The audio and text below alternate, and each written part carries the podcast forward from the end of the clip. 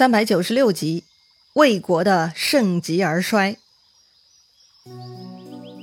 上回咱们说到，魏国皇帝曹睿开启了帝王享乐生活，虽然被再三劝谏，但他依然乐此不疲。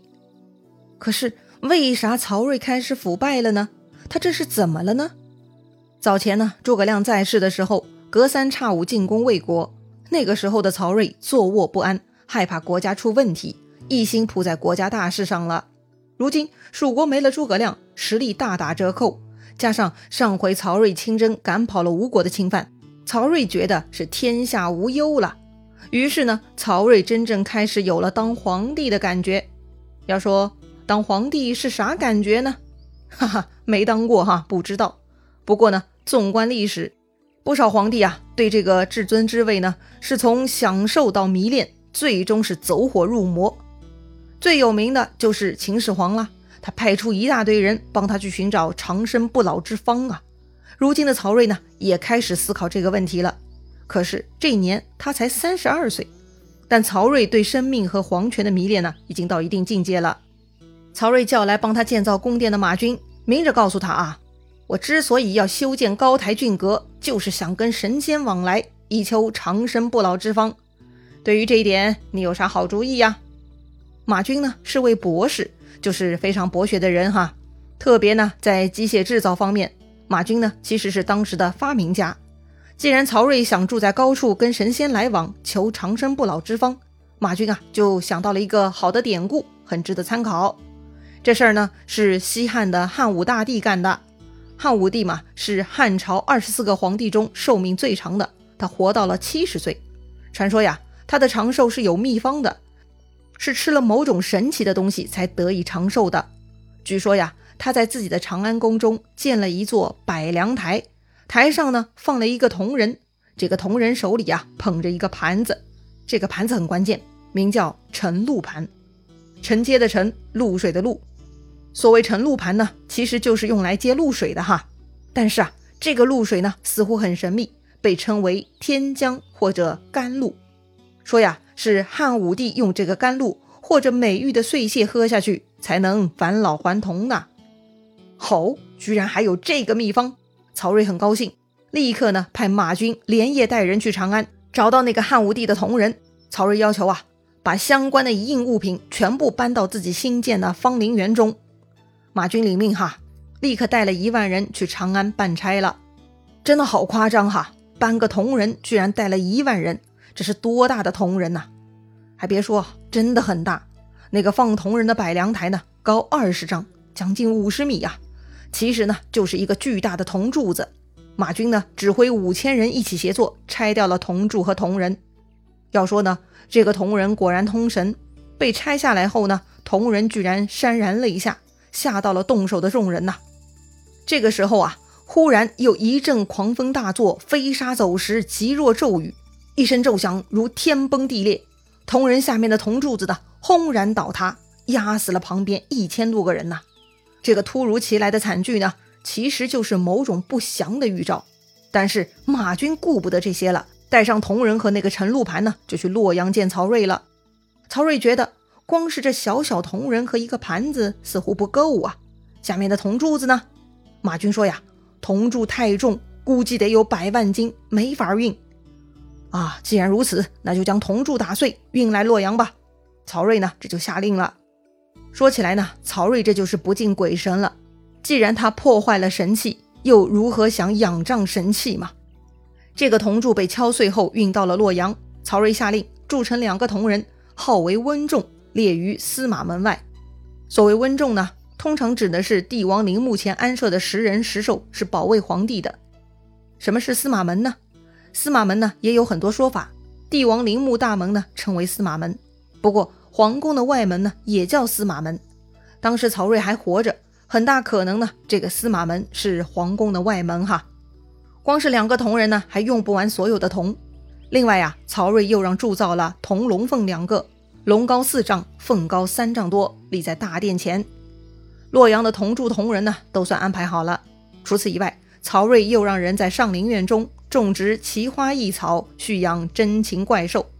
曹睿嘛是越来越过分了，又有人呢看不惯要说话了，连那个西凉大功臣杨阜都上表劝谏了。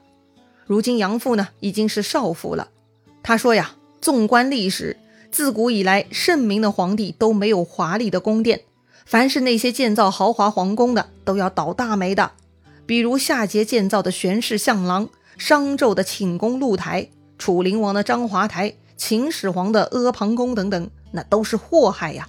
所以呢，杨阜诚恳劝谏曹睿，应该以尧舜禹汤文武为榜样，以夏桀商纣楚灵王秦始皇为戒，远离祸患呐。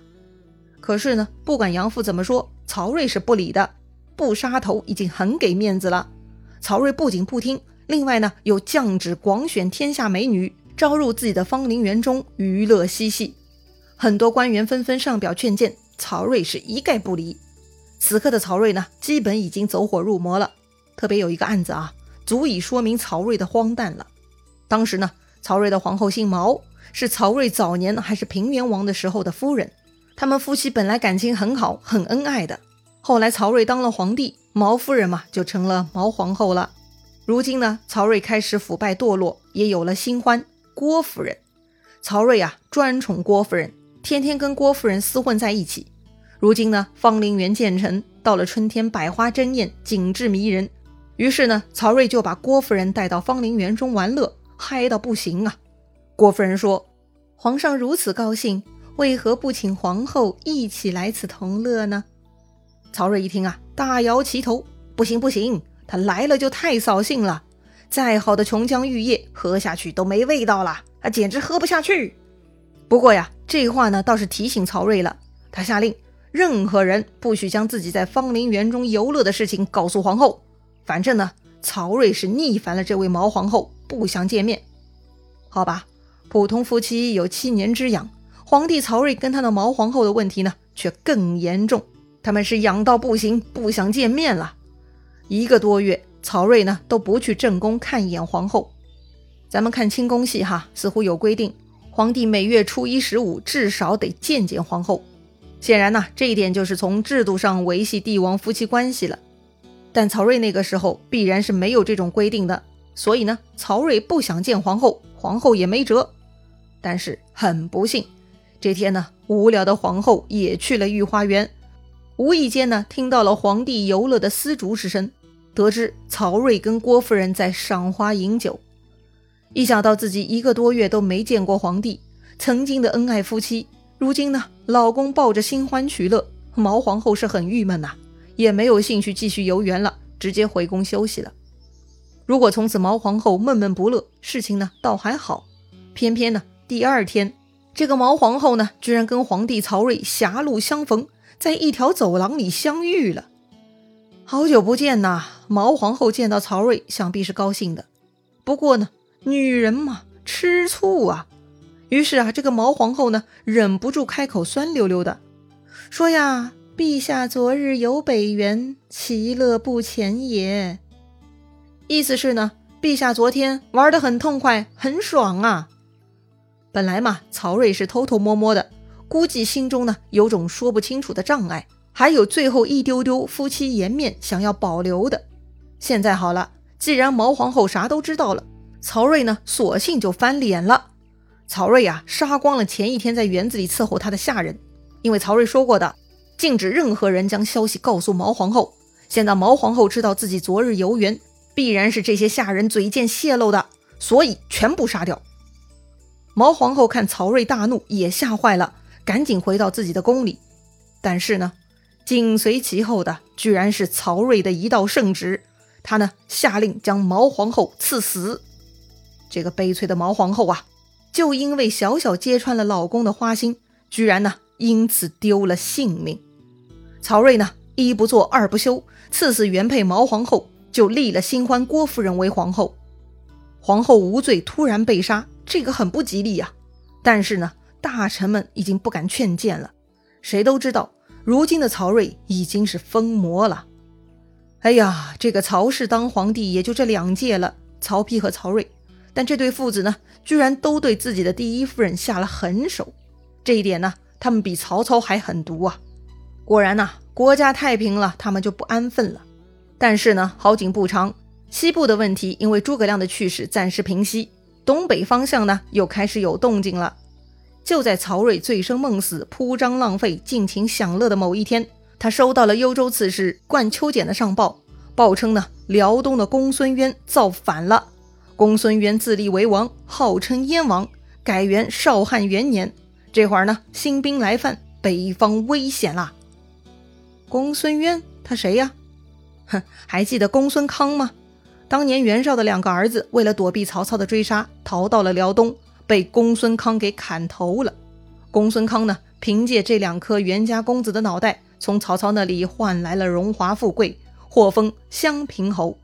公孙康呢，有两个儿子，长子公孙晃，次子公孙渊，就是这会儿造反的这位哈。但是啊，公孙康死得早，过世的时候两个亲儿子都还小。所以辽东的管理权呢，就传给了他的弟弟公孙恭，恭敬的恭啊。公孙恭的继位呢，得到了中央政府的认可。当时呢，已经是曹丕时期了。曹丕加封公孙恭为车骑将军、襄平侯。后来呢，公孙康的儿子们长大了，特别是老二公孙渊，文韬武略，性格刚烈好斗。他呢，就从叔叔手里夺下了辽东统领的大位。辽东内斗，中央政府呢，还是没有出面干涉。当然。此刻的中央政府也换届了，从曹丕到了曹睿。曹睿当时啊，被诸葛亮北伐搞得头大如斗，才没空搭理辽东的事情呢。随便吧，反正都是公孙家的，谁当管理员啊都一样。于是呢，曹睿就认可了夺权的公孙渊，还封他为杨烈将军、辽东太守。